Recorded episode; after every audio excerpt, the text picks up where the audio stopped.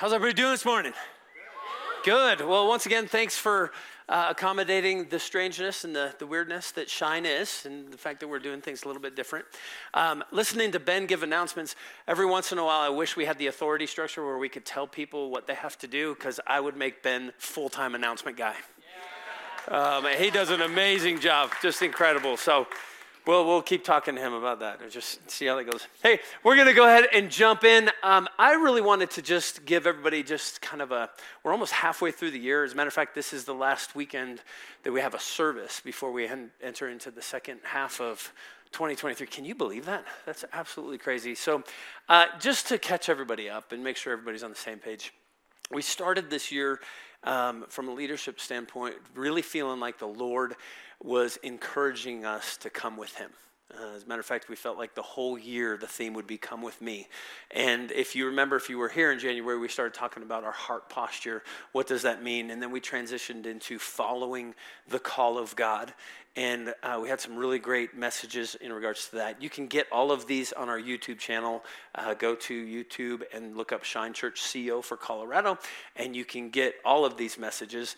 Um, we had um, a kind of a really neat Easter experience as we went through um, Easter and um, Passover. Uh, and just all of the different things that we had with the Seder. Transitioning out of Easter, we did um, and, and we have been doing a series on the Holy Spirit because in order to come with Jesus, you have to understand that He gave us the Holy Spirit in order to follow Him. Yes? And I don't know about for you, but these messages have been incredibly rich. Um, I started with an introduction on just all of the different mentions of the Holy Spirit in, in the Old Testament, even the New Testament, and how he interacts with people. DJ got up and talked about the characteristics of the Holy Spirit with water and oil and different aspects like that. Uh, Joshua uh, got up then and just took us through some scripture showing us the revelation of the Holy Spirit that was given to Paul. And his message uh, was so incredible, we gave him a second week. You guys remember that? Just so in depth and so full and so rich. And then Lauren got up and shared on how to hear from the Holy Spirit. And then Justin did the last two weeks just talking about how the Holy Spirit helps us to understand who our identity is in Him and the fact that when the Holy Spirit is alive and active in us, we understand that we've been adopted into the kingdom of God. We have the spirit of adoption. Um, but when we're in the world, we really kind of have an orphan spirit. And that message was incredible, just some incredible insight. And then last week, he talked about the fact that each one of us has been placed on this planet for here and now, for a time such as this. And God has put an oikos or a people group around us and that each one of us are called not to necessarily the world. I know some of, I'm looking through the room, and we have Pruitts who have been called to the nations and actually go and, and serve that way. Not everybody, though, has been called to go do that. Maybe some of you have been and will be. Childs over here, they have been. Um, but I do know this every single one of us is called to the people group that God has put into our lives. Amen? And so, our job as the leadership of this church is not to come and tell you what to do. Our job and our heart is to come alongside of you and help you understand that the Holy Spirit wants to speak to you, wants to direct you, and wants to help you to accomplish these things. There's great power when we walk with the Lord, yes? But many times we talk ourselves out of it. Yeah? I can't tell you how many times I know that the Lord has given me direction, but then I talk myself out of that. And so, um, what we're going to do um, this weekend, um, to, this morning actually, is we're going to we're going to look at some stories in the books of Acts. So these are the early believers. As a matter of fact, let me kind of give you the context that we're going to pick up from. Um, Jesus dies. He uh, raises from the grave, presents himself to the disciples, breathes on them, says, Receive the Holy Spirit. Um, they, they have the indwelling of the Holy Spirit. Then he says, Now wait until the promise comes. And so they sit in the upper room for 10 days and they probably fought a lot and prayed and fought and prayed and couldn't figure out what they were going to do, right? Um, and then 10 days later, tongues of fire came upon them, Holy Spirit comes upon them, and just powerful things begin to happen. And thousands are brought into the kingdom of God Okay? Then they decide that there is too much things go too many ministry things going on, and so they decide that they're going to put together some other men that can help them in the ministry of what they're trying to do so that they can keep proclaiming the good news. And so the word of God says they looked for men that were of good reputation and full of what? The Holy Spirit. And the first man that was listed there was Stephen. The second man was a man named Philip. This is different from the Philip that was a disciple. This was a man that they saw was of good reputation, full of the Holy Spirit. And so they put them into places. And uh, in Acts chapter 7, Stephen gets stoned to death. And in Acts 8, we're going to pick up kind of the story here. Um, because of the stoning, all of a sudden the persecution of the church begins to take place. And it says that all of the believers were scattered. Jesus said, I want you to go proclaim to Jerusalem, Samaria, Judea, and the ends of the earth, right? Or sorry, Jerusalem, Judea, Samaria, and the ends of the earth. Well, in Acts chapter 8, it actually says, because of the persecution, um, the believers were spread out. And it, it's interesting because it says they all scattered with the exception of the disciples. The disciples stayed in Jerusalem. But everybody else, including Philip, the second one, Stephen Philip, the second one that was um, given responsibility uh, to do the work of the ministry, they go, they go spread out and they start to proclaim the good news. And Philip actually goes into Samaria and he tells the people about the good news. They receive it with their full hearts and they get baptized. And so the disciples hear about this from Jerusalem and actually go to where Philip is in Samaria and actually says, Okay, have you received the Holy Spirit? And they're like, We know not what you're talking about. So they lay hands on them and pray for them. And it says that powerful things happen. We don't know exactly what happens, but we know powerful things happen because Simon the sorcerer wants to pay money in order to be able to do this. Okay? And so he's rebuked and he says, Oh, may that never happened to me. And uh, we're not exactly sure what happens with him. Uh, but we know that Philip was the one that actually brought this word to this group of people. And the disciples come in, pray for them, and just powerful things. Now, if you're in the afterglow of something powerful, something like that, um, you know, what's the tendency? The tendency is to hang out there, yes? Um, I am hanging out on the Nuggets victory and have been all week. Okay? I mean, even our star player was like, parade, I don't want to go to a parade. Then he goes to a parade. I love parades. He said other words, but um, I, he's like, I'm loving this. And he, all of a sudden, he's just realizing that. Well, you would think something similar would happen here. There was a spiritual um, championship that took place here. People were brought into the kingdom of God. They were baptized with the Holy Spirit. And Philip, you would think, okay, he would probably want to just hang out there in the afterglow. But that's where we're going to pick up our first story. And here's what we're going to do I'm going to read the story. And I want you to filter the story through one of four questions. Number one, in what ways does the Holy Spirit interact with the individuals that are involved in the story? Number two, what is asked of these individuals by the Lord or by the Holy Spirit? Number three, what are the acts of spontaneous obedience listed in the story? This is what we're really going after uh, this morning is we want to see um, occasions and stories of spontaneous obedience. And then we'll conclude, and I'll bring in the point at the end. But I believe that God is calling us to do things similar to this. We'll get to that as we move on later. And number four, what unique things does the Holy Spirit accomplish because of this individual's spontaneous obedience? Okay? Does that sound good? Yeah. All right. I have put note cards on your table so that you can reference the story in our discussion times. Um, here's what I was planning to do I wanted to read out of the NIV, and so I wanted to print those out, but then copied and pasted from my Bible program, the Berean Study Bible. Um, I wish I could say I did it on purpose, but you have a different translation on the table than you're going to see on the screen. So you can follow along um, on the screen if you want to know what I'm saying word for word. Or if you want to see maybe a little bit different translation, you can follow along on the cards. But then in the discussion, I want you to be able to refer back to these things too. Maybe make highlights, um, underline when it comes to these four questions, um, and then we'll have a group discussion. But let's pray, and then I'll jump in. Heavenly Father, we come before you and we thank you. We thank you for your spirit. We thank you for how you have shown us the way that you interact with your people. And God, I pray right now that you would open our hearts and you would open our minds. And that God, you would begin to reveal to us um, by divine revelation um, acts of just spontaneous obedience. God, the kingdom, you, you could do whatever you wanted, but yet you wait for your people to respond in obedience to you. You use us to further the work of your kingdom. You use us to bring heaven here on earth. And so, God, I pray that as we have these conversations, that you would reveal to us opportunities and show us what it looks like so that we can be familiar with them here and now as we are living life. And so, Lord, we thank you that you give us these stories.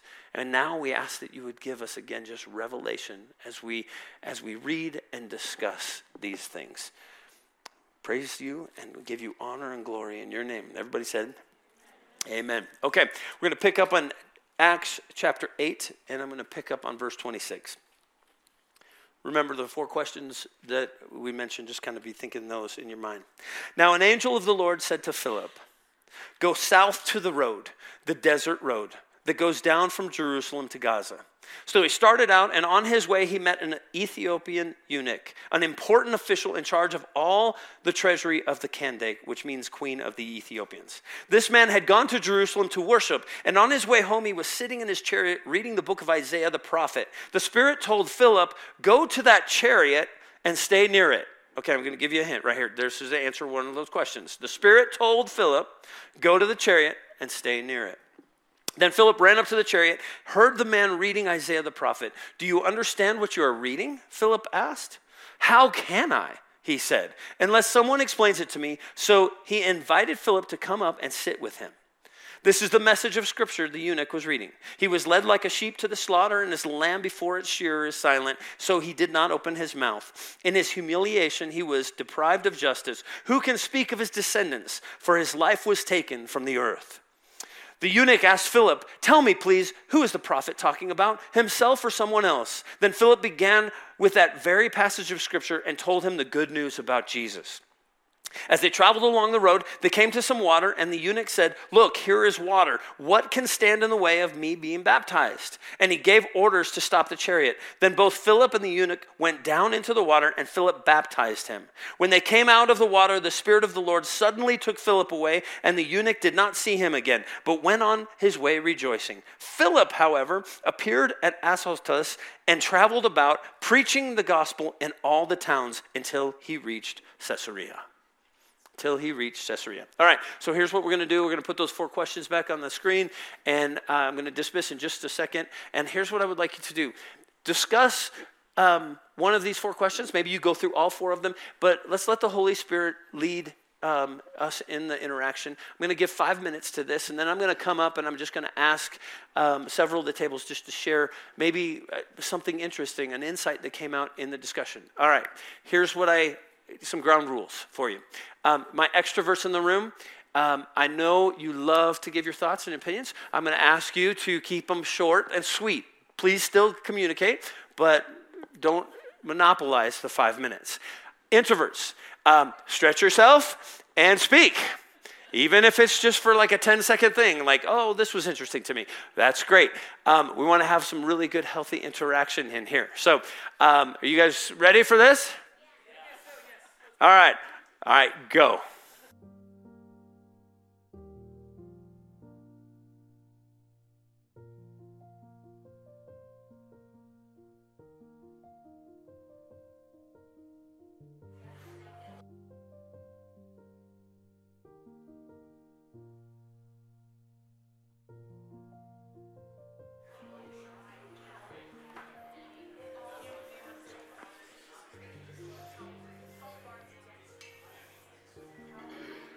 Okay. All right. We'd love to hear. I know that that's a short little time to, to kind of discuss those things, but I'd love to hear just maybe a few of the things that came out. Um, maybe there was something that had to deal with those four questions. Um, if you're watching online, there's a number on your screen. Uh, you can text and interact. If you read through the story and you want to uh, just share something that you felt that the Holy Spirit was showing you, uh, please text in and we'll make sure uh, your input and your thoughts are heard. Um, but I want to start at this back table. I, Ben, if you give it, who's your spokesman back here? Every table should probably have a spokesman, so just assign that to somebody. Um, and so, just real quick back here, uh, Tom, what insights came out of your discussion? Well, um, one of the profound one was that uh, in the very first verse, an angel of the Lord spoke to Philip. Okay. And then a few verses later, the Spirit said to Philip. Okay. So two different entities Okay. were speaking to him, giving the direction. And I made a comment, which you can verify, uh, that the angel of the Lord oftentimes in the Old Testament was referring to Jesus himself.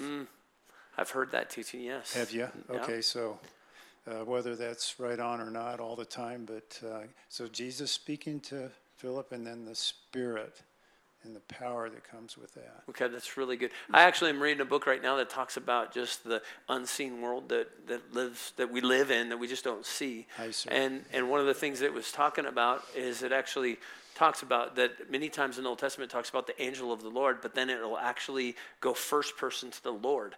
Like Yeah. that angel was the Lord. And so it's just interesting because, you know, we have Father, Son, and Holy Spirit. The three are uh, separate and yet they're one. Um, so I think sometimes people can get caught up in that. But here's, here's bottom line is an angel of the Lord, the Lord himself, the Holy Spirit, spoke to Philip, right, and said, go, go here, go this way.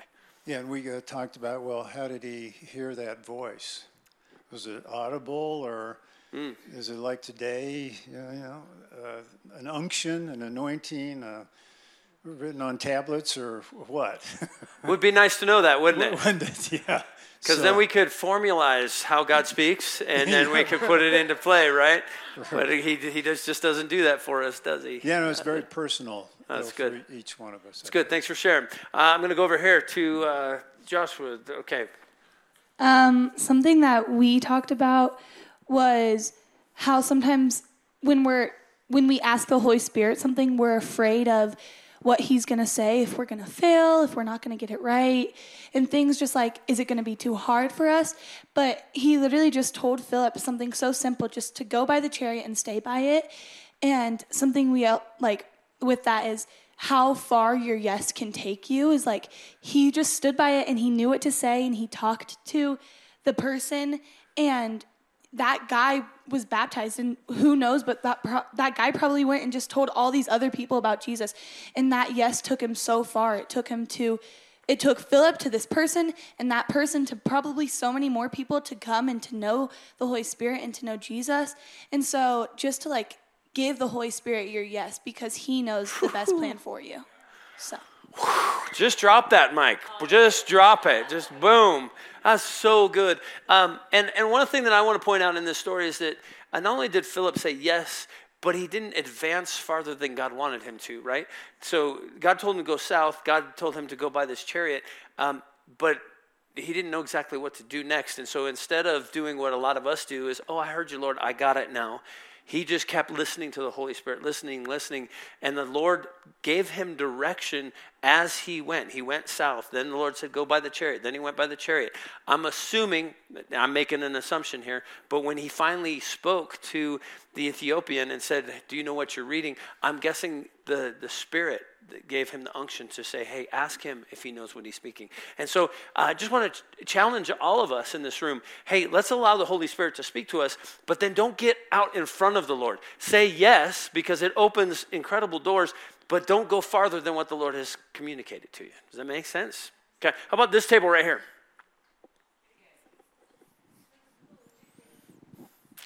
Um, I just saw that uh, the blind obedience when he just went to the chariot as the Holy Spirit asked him. And just noticed that, and I felt like a lot of people maybe don't have the blind obedience. I know I don't, so I'm just kind of try to work on that. That's- stop the chariot. Yeah. Okay, so let me, really good insight. Glad you guys talked about that because I wanted to talk about that. This chariot, this, this Ethiopian eunuch, um, uh, in a commentary that I read, they think that this guy would have had celebrity status. Okay, this was a guy that was really well known, super wealthy, super rich. When he came into town, probably everybody knew who he was, what he was there for. Um, I, you know, I hate to make kind of a comparison, but if if Jokic from the Nuggets rolled into this place, and the Lord said, "Hey, go. I want you to go to his, you know, Rolls Royce, and I want you to go follow him around." Uh, how many of you would be like, "Oh yeah, okay, that sounds like a really good thing to do"? Um, I, we would be nervous. We would be there would be an anxiety in us. There would we would be like, "Man, I don't know." And yet, this is what Philip was called to do: is go hang out um, by this person of prominence and wait until the Lord spoke. And then he actually had the boldness to go, "Do you know what you're reading?" I mean, can you imagine asking somebody that, that maybe you esteem real highly and just say, Do you know what you're doing? Do you know what you're reading? And that's exactly what Philip did. So that's spontaneous obedience to do that. Um, going with this table right here, it opens the door to God being able to move in just mighty, mighty ways. Um, let's, yeah, Connor. Another thought. Um, you mentioned about not getting ahead of the Lord, right? And having the Lord lead you from one Yep. place to another. But something else that I potentially took from it, I don't know if it's true or not, is that um, he told him to go to a place, and he went to that place. He told him to go to the next place, he went to that place. And then we don't specifically see that he told Philip what to say. So I almost felt like this partnership where God's like, go here, go here.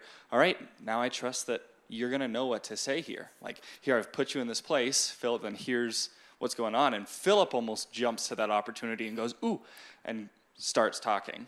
That's really good. And so, like, I I felt personally like in my life, sometimes I feel anxiety about following the Holy Spirit because I'll get to a place and then I'll be like, all right, now what do I say? Give me every single next word. But I almost feel like sometimes God might be like, you have the Holy Spirit in you, you have my words, you have my life. I've put you here, now go share it. Ah, it's so good. I, church, I, I want you to understand this, and I know we've talked about this, but if you will respond to the Holy Spirit and step out and start moving in that direction, um, I promise you, if you start veering off course, He'll course correct you. He will course correct you. He will, he will, I love what you said, he'll partner with you and what he's placed in you and the giftings and, and even things and how you say things. Um, he'll course correct you though if you get off. I promise you. Yeah, Joshua. Quick comment on that same same line uh, like god will never call you to what he has not equipped you for and so i think philip's he's already equipped uh, and and a lot of us think that god's uh, god's calling us to something like oh, i can never do that or it's scary or whatever but uh, and, and i agree like i think philip is already equipped to handle whatever god was calling him to That's really good. and so That's just really the good. boldness to. Okay. Um, all right. Uh, one more table. Any, any table that just is like, uh, we want to talk on this one. Okay. Right here. Uh, we spent the whole time talking about whether or not Philip, when he appeared at Azotus, if he was still soaking wet. I'm just kidding. Oh, that's my family right here. That's just, that goes. All right, let's let's actually talk about that because last question is what did what was accomplished by the Holy Spirit because of these um, spontaneous acts of obedience? Um, well, first off, uh, it- you know this eunuch gets baptized. I mean, how cool is that? And somehow he just knows that that's the next step that I need to do. Um, but then it says that they got out of the water and Philip disappeared, is taken away, and which is absolutely amazing and great question. Did he show up to another group of people dripping wet? He had to have, right? I mean, just what, what happened to you? Well, let me tell you. And boom, the Holy Spirit uses him again. We don't get that story, but I'm making it up myself. Um, I, you know, so out of one story, I almost promise you another story came out of that. Uh, but I love the uh, Ethiopian's response. Dude, Philip vanishes. He doesn't care. He just keeps on rejoicing. There- there- There's not even a mention that he recognizes that, that the guy went away. And so the Spirit was able to do just uh, amazing things. Yes, Paul.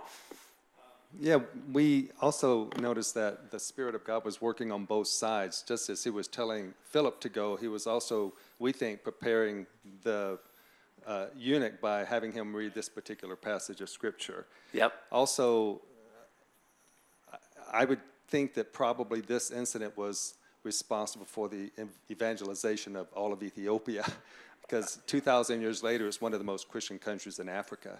So it's pretty. Okay, cool. so one of the things that we're going to see in these stories, in the, you know, one of the commonalities is that um, because of the spontaneous obedience of one or maybe two individuals reading the right scripture and all of that, um, because of that, um, countries were changed. The world was changed because of a person's um, spontaneous obedience. Um, there's a story out there about Billy Graham, and Billy Graham came to the know the Lord because of another man that a person evangelized to. That person had, uh, if I'm remembering the story correctly, the person that told Billy Graham about Jesus, this is the only person this person talked to about God. Yet they gave their heart to the Lord. That person told Billy Graham, and Billy Graham changed the world. What if that one person hadn't told that other one? I mean, it's just really interesting how things work like that. And yet, um, man, many times we discount and don't think that God can use us or that He's got anything super important for us. Make sense? All right, let's move on. Let's go to the next one.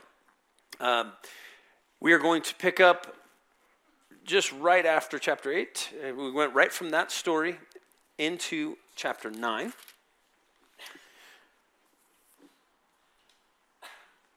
And it starts in verse 1 and says this Meanwhile, Saul was still breathing out murderous threats against the Lord's disciples. He went to the high priest and asked them for letters to the synagogues in Damascus, so that if he found any there who belonged to the way, whether men or women, he might take them as prisoners to Jerusalem. As he neared Damascus on his journey, suddenly a light from heaven flashed around him. He fell to the ground and heard a voice say to him, Saul, Saul, why do you persecute me? Who are you, Lord? Saul asked. I am Jesus whom you are persecuting, he replied. Now get up and go into the city, and you will be told what you must do. The men traveling with Saul stood there speechless. They heard the sound, but did not see anyone. Saul got up from the ground, but when he opened his eyes, he could see nothing. So they led him by hand into Damascus. For three days he was blind and did not eat or drink anything. In Damascus, there was a disciple named Ananias. The Lord called to him in a vision Ananias. Yes, Lord, he answered. The Lord told him, Go to the house of Judas on Straight Street and ask for a man from Tarsus named Saul, for he is praying. In a vision, he has seen a man named Ananias come and place his hands on him to restore his sight. Lord, Ananias answered, I have heard many reports about this man and all the harm he has done to your holy people in Jerusalem. And he has come here with authority from the chief priest to arrest all who call on your name. But the Lord said to Ananias, Go, this man is my chosen instrument to proclaim my name to the Gentiles and their kings and to the people of Israel. I will show him how much he must suffer for my name. Then Ananias went to the house and entered it. Placing his hands on Saul, he said, Brother Saul, the Lord Jesus, who appeared to you on the road as you were coming here, has sent me so that you may see again and may be filled with the Holy Spirit. Immediately, something like scales fell from Saul's eyes, and he could see again. He got up and was baptized, and after taking some food, he regained his strength. Saul spent several days with the disciples in Damascus. At once he began to preach in the synagogues that Jesus is the Son of God. All those who heard him were astonished and asked, Isn't he the man who raised havoc in Jerusalem among those who call on his name? And hasn't he come here to take them as prisoners to the chief priests? Yet Saul grew more and more powerful and baffled the Jews living in Damascus by proving that Jesus is the Messiah. Again, with these four questions, uh, let's go ahead and turn to the table discussions and just talk about however the Holy Spirit leads you in this. But uh, what elements in this story come to your mind?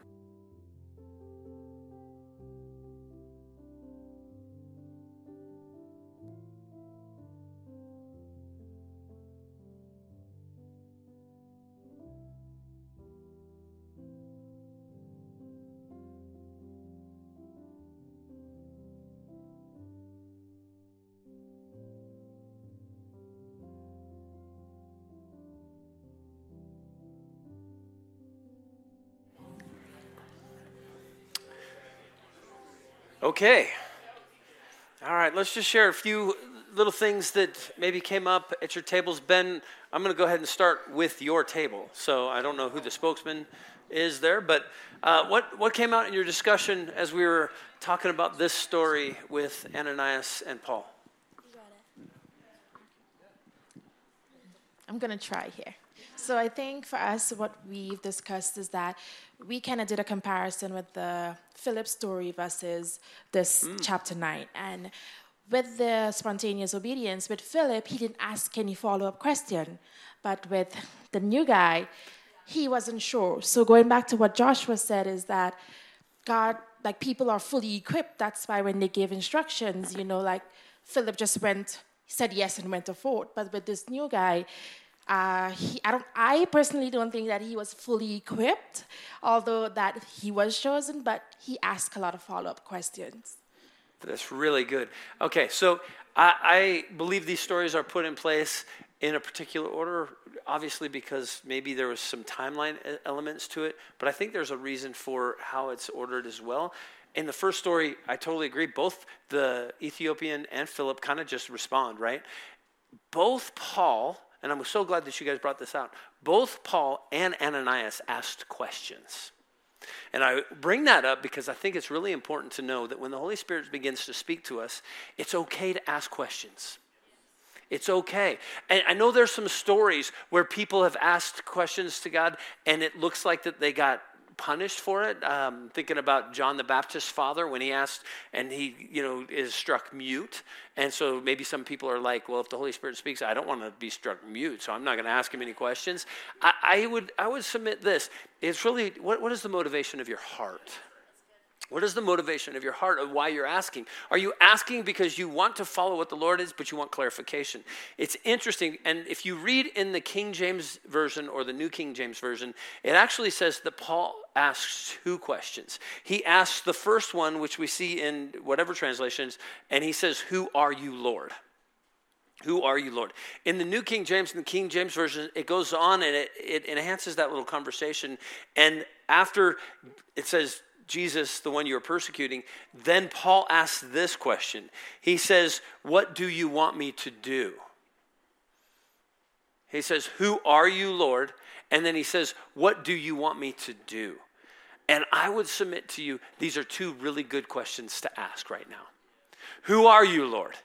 And if you have that understanding of who the Lord is, then you step out and you you can then ask the next question, what do you want me to do? Okay? I think that's really key. Ananias, which we see when the Lord speaks to him, he, he simply answered, Yes, Lord, which means I would submit to you that he has a relationship, right? He already has a relationship. He already knows who the Lord is. So he didn't ask the who are you, Lord? He just simply asked, but Lord, this person is killing people and I mean have you seen those things? And so it's very interesting because there's a there's a difference between the two, but both individuals involved asked questions. Yes? So it's really good. Uh, how about this back table right here? Um, right here, I mean, this, these guys right here. Yes. Um, yeah, so we talked about a lot of stuff, but uh, I'd say what stood out to me was the fact that there was a lot of the questioning, right? And then on top of that, the fact that the Holy Spirit is still saying, like, I'll take care of, I'll take care of everything that Paul had done, and then you just go do what I asked. And so he's like, okay. It, there was no more questioning after that. And then the fact that Paul has to, after, so after he is, he gains his vision and everything, he gets baptized. And we don't really see the fact that um, like the Holy Spirit says anything, but someone had to baptize him. So there was probably some spontaneous obedience there as well to the Holy Spirit to baptize Paul, and then he can go on and, and be obedient to Christ as well in that. It's good. Anybody notice that in both these stories, one of the spontaneous acts of obedience is baptism? In both of these things? I mean, it was very common back then that as soon as uh, you asked Jesus into your Lord, man, they, they got baptized.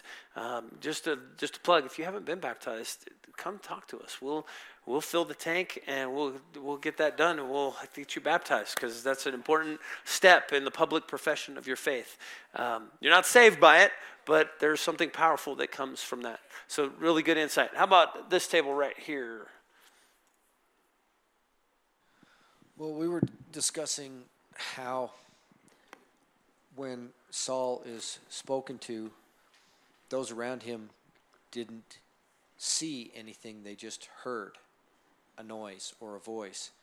And, you know, when God speaks to people, it sounds like thunder. So we were discussing well, did, did they hear a voice and not understand the words? Or did they just hear a loud noise like thunder while he was hearing an actual voice with words? And it it, he was, you know, asked questions and then is struck blind. And we were discussing, well, when he asked, Who are you? we were talking about whether or not he knew for sure who he was talking to or if he was trying to play innocent because he knew what he who he'd been persecuting. I mean, so that's the kind of thing like like you're caught and then what did I do wrong sort Yeah. of situation. And, and then how he was moving forward from there. It's good. Um, okay, so we have a situation where obviously this audible voice. Um, in the last story, we're not sure exactly how the Lord spoke to Philip. Right? Angel was it audible? Was it how we kind of hear the Holy Spirit in our mind? And in this story, we hear for Paul that it was a very audible voice. People heard it. They don't know what was said, but he knows what was said. Right? There was the interaction that he had with the Lord there. I, I want to just simply ask everybody real quick. Real quick. When Paul was doing this, who was he serving? He thought he was serving God. So I want you to get this picture that many times, um, I'm not going to say many times, but I'm just going to say this. Maybe there are times when you think you're serving God and He needs to knock you off your feet. Okay? And so, are you willing to allow the Holy Spirit to do that? Um, because sometimes we think we're serving the Lord. Um, it's not like this guy was just evil, evil, and he was serving what he thought as a Pharisee to the Sadducees, and just I mean, just trying to serve God with all of his heart. He thought he was doing God good, right? Um, and clearly, Jesus had other intentions for his life, and so he hears this voice, and God sometimes will will will speak audibly even i know of some people that have heard the audible voice of god but i don't want to get hung up on that here's what i want to really bring home is that sometimes when you think you're doing what the lord is telling you he will knock you off your feet in order to get your attention.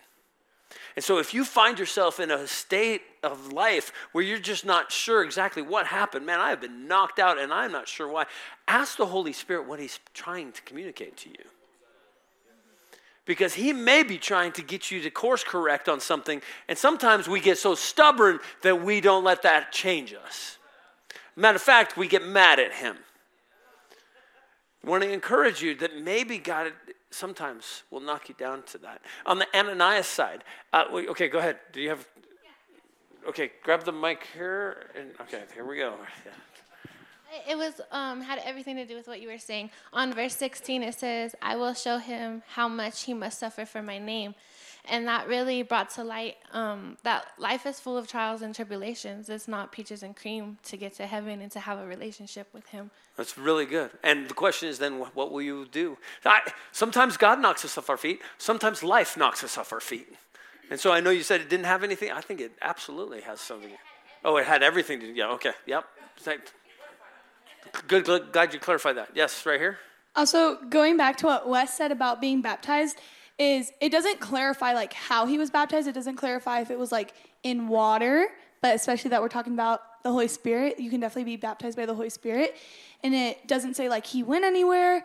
And I think a lot of the time they like say like they went down to the river, but I wonder like if he actually got baptized by the Holy Spirit right there, and then something really changed in his heart because I've been baptized by the Holy Spirit, and I know there's like no going back after that. It's just crazy just to see how He can move in you by just giving Him your yes. So the thought that came to my mind is when, um, when your life has been radically touched by the resurrected King, Jesus, uh, your life changes radically. Absolutely. All right, real quick thought about Ananias, real quick, and we'll move on to the last story and, and wrap up. Um, Ananias responds, questions, all that. Uh, but here's, here's the, the thing that I want to kind of question or ask in your heart. He obeys, spontaneously obeys the Lord after asking a few questions. He steps out, goes to where Paul is, and he is willing to lay his hands on a murderer. And so I'm just posing the question if the Holy Spirit starts to move into your life, are you willing to go into situations? Are you willing to go pray for people that you probably in your flesh and in your intellect don't want to go pray for? Are you willing to be open for the Holy Spirit to use you to go lay hands on a murderer? All right, we'll just let that sit there while we read the last story. All right, one more. You guys having fun? Yeah. That's fun. Love this. Once again, I, man, I'm so, I love this family. I love all of you. Just the fact that you guys hear from the Lord. I hope you know that. I hope that as we're doing this, you're, you're receiving and understanding, man, we're equipping and training you to hear from the Lord. And as you have these conversations, man, the Holy Spirit is just speaking through, through the family. And I just absolutely love that. All right, chapter 10. At Caesarea, there was a man named Cornelius, a centurion in what was known as the Italian regiment. He and all his family were devout and God fearing. He gave generously to those in need and prayed to God regularly. One day, about three in the afternoon, he had a vision. He distinctly saw an angel of God who came to him and said, Cornelius. Cornelius stared at him in fear. What is it, Lord? he asked. The angel answered, Your prayers and gifts to the poor have come up as a memorial offering before God. Now send men to Jaffa to bring back a man named Simon who is called Peter. He is staying with Simon the tanner, whose house is by the sea. When the angel who spoke to him had gone, Cornelius called two of his servants and a devout soldier who was one of his attendants. He told them everything that had happened and then sent them to Jaffa. About noon the following day, as they were on their journey and approaching the city, Peter went up to the roof to pray. He became hungry and wanted something to eat. And while the meal was being prepared, he fell into a trance. He saw heaven opened and something like a large sheet being let down to earth by its four corners. It contained all kinds of four footed animals as well as reptiles and birds. Then a voice told him, Get up, Peter, kill and eat. Surely not, Lord, Peter replied. I have never eaten anything impure or unclean. The voice spoke to him a second time do not call anything impure that God has made clean. This happened three times, and immediately the sheet was taken back to heaven. While Peter was wondering about the meaning of the vision, the men sent by Cornelius found out where Simon's house was and stopped at the gate. They called out, asking if Simon, who was known as Peter, was staying there. While Peter was still thinking about the vision, the Spirit said to him, Simon, three men are looking for you, so get up and go downstairs. Do not hesitate to go with them, for I have sent them. Peter went down and said to the men, I am the one you are looking for. Why have you come? The men replied, We have come from Cornelius the centurion. He is a righteous and God fearing man who is respected by all Jewish people. A holy angel told him to ask you to come to his house so that he could hear what you have to say. Then Peter invited the men into the house to be his guests. The next day, Peter started out with them, and some of the believers from Jaffa went along. The following day, he arrived in Caesarea. Cornelius was expecting them and had all called together his relatives and close friends. As Peter entered the house, Cornelius met him and fell at his feet in reverence. But Peter made him get up. Stand up, he said. I am only a man myself. While talking with him, Peter went inside and found a large gathering of people. He said to them, You are well aware that it is against our law for the Jew to associate with or visit a Gentile. But God has shown me that I should not call anyone impure or unclean. So when I was sent for, I came without raising any objection. May I ask why you sent me? Cornelius answered, Three days ago I was in my house praying at this hour at three in the afternoon. Suddenly a man in shining clothes stood before me and said, Cornelius, God has heard your prayer and remembered your gifts to the poor. Send to Jaffa for Simon, who is called Peter. He is the guest in the home of Simon the tanner, who lives by the sea. So I sent for you immediately, and it was good of you to come. Now we are all here in the presence of God to listen to everything the Lord has commanded you to tell us. Go.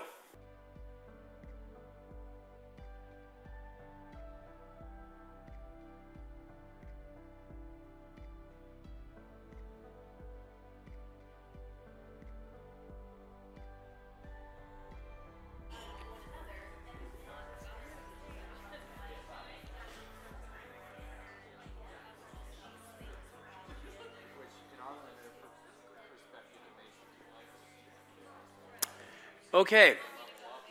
All right, let's just have a little bit of discussion about this story. I'll give some final thoughts and we'll get you dads out to your Father's Day plans. Sound good? Don't forget your beef jerky that are in the foyer. We got some, yeah, some beef jerky for you dads are right there. In case I forget at the end, now I've been told you. So, all right, um, I'm not going to ask partic- for certain tables. Just raise your hand if you guys had some insight that you would like to share. Um, one of the things we discussed was that he was puzzling over that vision, um, and then why it was said three times, why or why it came to him three times, and It's that's as we were as Peter. We referred back to the time we were on the beach when Jesus asked him, "Do you love me?" three times. Um, but that vision went against everything he knew, everything he he that was supposedly the truth, right? And uh, it wasn't until um, Cornelius's men came to his house that it made any sense to him. So a lot of times we're going to get things from the spirit and they will make absolutely no sense to us until later and we'll go, "Aha." Oh, that's so good. Good discussion at that table. Awesome. And I don't even have anything to add because I think you said it so well. Just absolutely amazing that God sometimes will do that. Other than Peter three times, he just seemed to need it three times. Three denials, three loves, three. Um, and you know what? The beauty of that is that God knows who we are and knows exactly what we need. And so he, he will be persistent and do whatever he needs to. Yes. I think that ties in together with um, bringing us all together. Like that's the fourth question. What did it? Um, can you repeat the fourth question? I'm sorry. What what did the Holy Spirit accomplish? Accomplish. I Through- think. yep. I think he accomplished bringing everybody together. Can you imagine, unless you're Jewish in this room, um, can you imagine if Peter didn't go? I mean, that opened the door to the Gentiles. And unless you're Jewish in this room, that's really, really good news. But I want you to know that to this point, this table's point, when when he stepped out to go with Cornelius, um, I wonder how many people in his immediate circle was like, "What are you doing?" Uh, it says that some people went with him. I wonder if they went to go, okay, did Peter finally lose his, not, his mind? I mean, why is he going to do this? Um, and we'll talk about that in just a minute, but it's very good. Question for you. Yeah. Um, it says three days, and there was a, uh, there was a significance to the three days. Why in here does it say four days? In, in what part? Uh, Mine- verse thirty. Cornelius answered, Four days ago, I was in my house praying all this. Oh, and other translations say three days? Yeah, and she said the significance to three days. Oh, I'm Yeah. sorry. I'm just confused. Yeah. Three times, yeah. Okay, over here. Um, well, and also to to the point of the other side.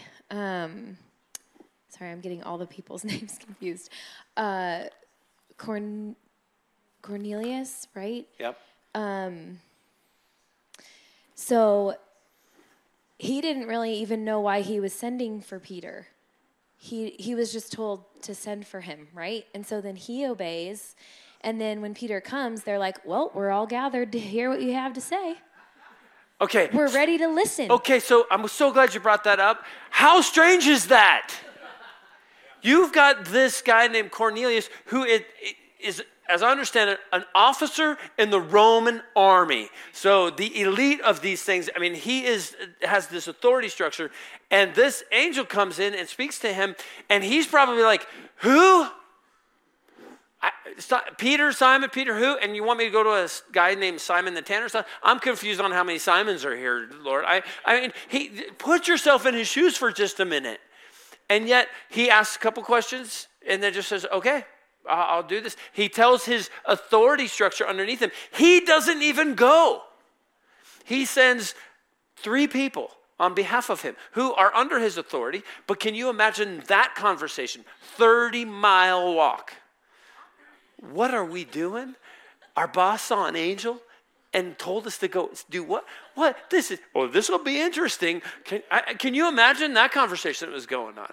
I mean, they, he had no idea who this guy was, what he was doing. He just was not only spontaneously obedient, but blindly obedient. He put together all of his family and friends that were interested and put them in a house saying they should be here any minute. They should be here any minute. Should be here any minute to listen to this guy. That's just crazy. It was so, such a cool deal. Yeah, shameless Israel plug. We went there to the house of Simon the Tanner, and it was super humbling to just see like this is how the Gentiles were were welcomed into Christianity Yeah. to believe in Christ. So another reason you should go on the trip. Well, that's really good. Uh, oh, Ben, you have something? Go ahead. Yeah, yeah I was going to say, we'll just there. for, for me, it was, uh, it says, what are the acts of spontaneous obedience?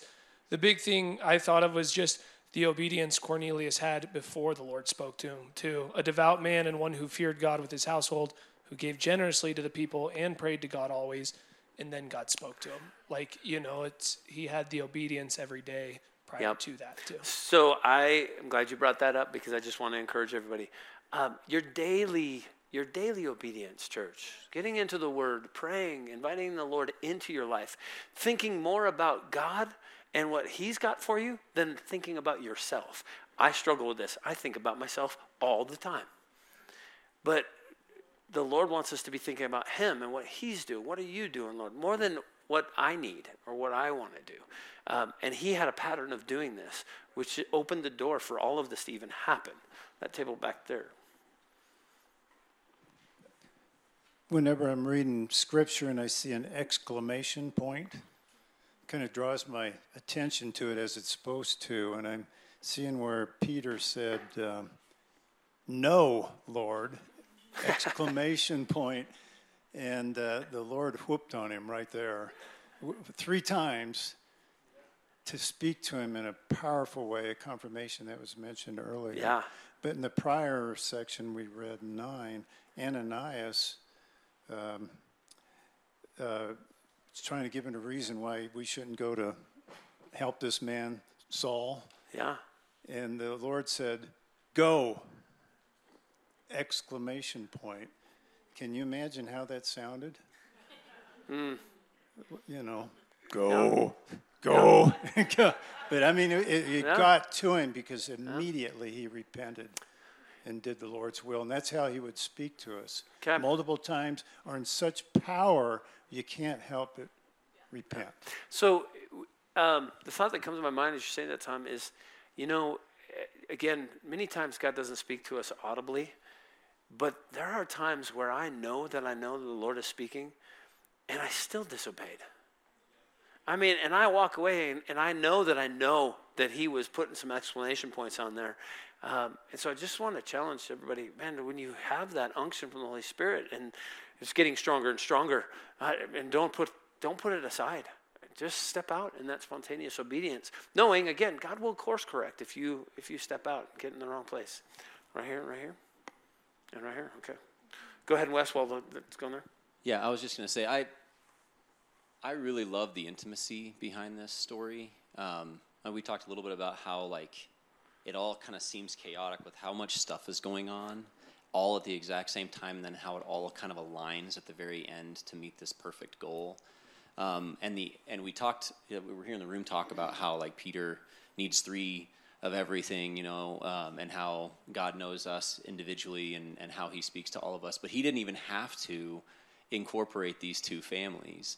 He could have just given the centurion the same vision, or he could have just said, Peter, go talk to that guy. He didn't have to give, he sent an angel to go talk to the centurion so that he would then send his people and be obedient, and then have Peter be obedient to then follow them. And, and the, the result of it is that everybody in this room, unless you're Jewish, like you said, has the opportunity to, to be in the presence of, of God.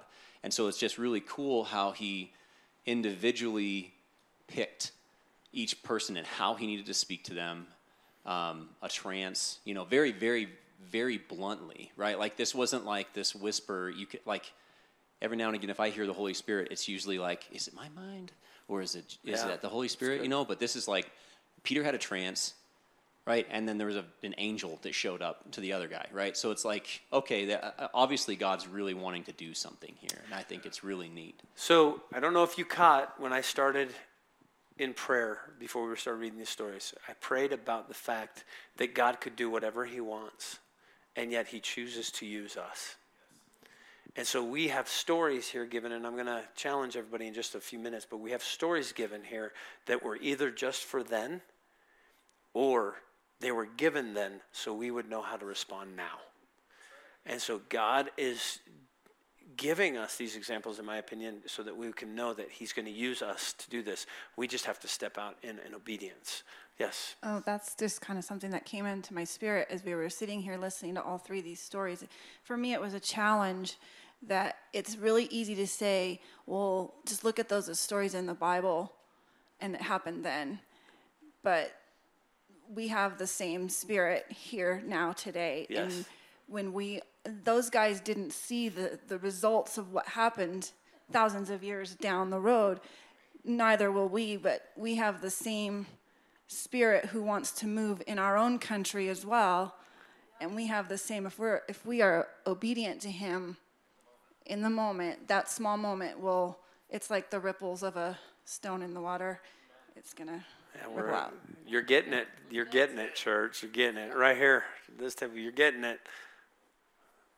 Let's let the Holy Spirit really make this resonate in us. Mine's very different, but I just really feel it. It's like a good little lesson that I learned today too. But um, you know, you mentioned it earlier, and then Acts nine and ten really mention, and the Bible in general talks a lot about people just following. Um, and so they'll po- they'll follow a Peter, they'll follow you know other people, um, but they don't really mention their sides of the stories. And I think men- earlier you mentioned that we are put and have the people around us for a reason. And so if you can really open yourself up to maybe find Jesus in somebody else too, Oof. was really my big learning from that. Is it's maybe he's not always talking to you, but maybe you just need to listen to somebody else and and hear their stories. That's really what I took away from it. That's awesome. Oh my gosh. And hence the body of Christ and how God uses us to move in one another's lives. So good. Yes. Okay. Um, something that the Lord just showed me is that in all of these stories, one thing that connects them all together is that every single one of these people were willing to listen. That none of them closed their ears off. None of them were like, no, I don't want to hear the Spirit. No, I don't want to hear what you have to say. But they all were willing to listen. Like they didn't know what was going to come out of it. They didn't know what they were going to see, but they were all willing to listen and they all just saw this growth from it. And so I think that the Spirit is just like challenging all of us today is just to be willing to listen. Like, you don't always just have to be like solely, solely focused on having to get everything right from Him. But like, if you're just willing, He will move through that and He'll move in you. And then you can go and move to other people and show them how to listen. And then you'll just see a ripple effect. So. Ah, amen. So good. All right. Let me finish with one little thought about this story, and then I'll wrap the whole thing up. Um, something that I think is very key to this actual story um, is that Peter, and I know we talked about this, but I want to, I'm asking the Holy Spirit to really drive this point home. Peter, in going with Cornelius' servants and going to Cornelius' home, it is like you and I being asked to go to the worst case people group in your life today. Does, uh, does that make sense? When, when Peter was asked to go to Cornelius, the Jews were not to have any interaction with the Gentiles. They were supposed to separate themselves, they were supposed to keep themselves away from them. And there are certain groups of people that may be in your life that you feel like you need to separate yourself from. And I'm just posing maybe the Holy Spirit would actually stir in you something to go speak to them, to love them, to share the good news with. Does that make sense? It's challenging. It's challenging. I was talking about this last night, and one of our body members, Christina, uh, raised her hand, and she's like, "Oh my gosh!" She's the one that makes the bread, by the way. If anybody has ever enjoyed that, and she goes, she goes, "Okay, I didn't even know that this was in the Bible, but here's what I did. I've got this person, and she, I loved it because she's like, I got this person that I hate." And people are like, "Ooh, you shouldn't say that in church." She's just being open and honest, and she's like, "But I just had this thing in me to make her a, a, loaf of bread. So I made her a loaf of bread and I brought her. And I was like, and how has that gone? It's gone really well. Okay, I'll let that just sit there. I wrote in my notes this God gives us examples of spontaneous obedience in these stories and in others, not just so we can hear great stories, but so that we can have great stories. He didn't put it here so that we can read it and go, oh, wow, that was really cool. No, He put it in here to stir something in us so that we can step out and have great stories ourselves. We were talking last night, and I totally I wish I would have said this last night, but you're going to get the benefit of this. Can you imagine? Let us put the Ethiopian and Philip Ananias and Paul, Peter and Cornelius, let's put them into a church service and listen to their stories that they begin to tell. Middle of the service, somebody says, Anybody have a testimony? And the Ethiopian's like, Oh my gosh. So I'm reading the Word of God, and this dude goes, Do you understand what you're reading? Philip was like, I know, I wasn't even supposed to be there, but the Lord told me to go, and I just followed you until the Holy Spirit spoke. And then, uh, can, you, can you imagine? Oh, oh, you think that was cool? I was on the way to kill some more Christians, and man, the Lord knocked me off my feet. I was blind. I couldn't even see. And it's like, yeah, but God told me to go heal you. Cornelius is like, man, I didn't even know this dude. An angel comes in my room. I send servants to go get him. Peter's like, I'm just hungry. I'm just sitting in a room, starving. It's taken forever for them to put the food together. I fall into this trance. I get this weird, weird vision. I'm like, no way, Lord. And the Lord, man, makes sure I understand. And I follow these men 30 miles, and I go tell them. And if you read the rest of that story, he is speaking the words of God. And it says that the Holy Spirit fell into the room, and powerful things must have happened because it says that the Jews that came with Peter were astonished at the gifts that were being poured out in the room. Can you imagine the testimony time of what was going on? Church, listen to me. Our heart, our heart for this whole family is not that we would read these things and go, wow, that's a really cool story. It's that we would take these and be encouraged to interact with the Holy Spirit in the world that we live in so that when we come on the weekend, we're like, hey, I gotta tell this story. I gotta tell this story. We overcome by the blood of Jesus, blood of Lamb, and the word of our testimony. But man, when it comes to testimony times, and Janelle even did it, and we've had moments last week it, after the second song, she's like, I just want to have anybody share testimonies. But man, it gets super quiet in here. And we might have a few people that get up. Man, our heart, what if, man, we start, anybody have it? I do! I mean, what if we have so much going on in our life because the Holy Spirit is leading us and, and changing the world that uh, we're living in? Our oikos that we talked about last week. What if God was starting to move in such a radical way that we are just like, man, I gotta share this. I gotta share this. And that would just feed another story, another story, another story. He didn't give us these stories so that we would just have good stories to hear. He gave us these stories so we would have good stories to tell. Because the way that the Holy Spirit interacts here is the way he interacts now. And so we need to we need to really ask ourselves, do we believe this? Do we believe this? And if we do, then we need to go to the next step and say, okay, Holy Spirit, use me. Philip, Ananias, Peter, use me. Use me. I will step in out and do what you've told me to do. Use me. Open my spiritual ears to hear you. I sent the notes to the teaching team, and Justin replied back, and I thought this was really good. He said, Either these stories are not meant for us, and God doesn't speak like that anymore, or they are, and He does. Where are you?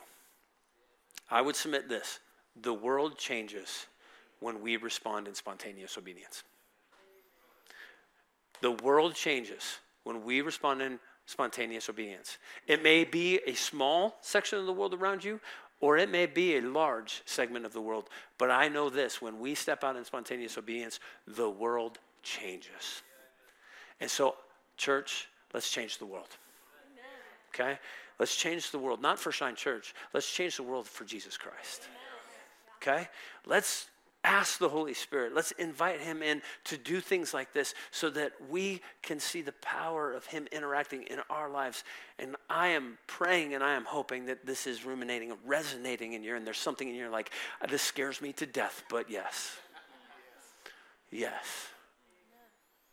Lord Jesus, we thank you. We thank you for these stories that you have given to us, not um, to just highlight what you have done or what you used to do. But Lord, you've given us these stories so that we can understand what you do move in and how you move and the fact that you want to move here and now, right now. So, Lord, I pray that you would speak to each one of us listening right now and you would just stir in us Stir in us a hunger to hear your Holy Spirit. God, I mentioned this um, as we were talking, but Lord, I, I, I pray that you would make this so real for each one of us. May we wake up in the morning and not think about ourselves, but may we think about you. May we think about what you are doing more than we think about what we need to do, or maybe even what we want to do. God, take that selfishness of our flesh and strip it from us and replace it with a spirit that is leading us into what you have as we partner with you in bringing heaven here to earth. God, that is our desire. Use us. Here am I, Lord. May that be our prayer. Here am I. Lord, we thank you for these things in your name. Amen.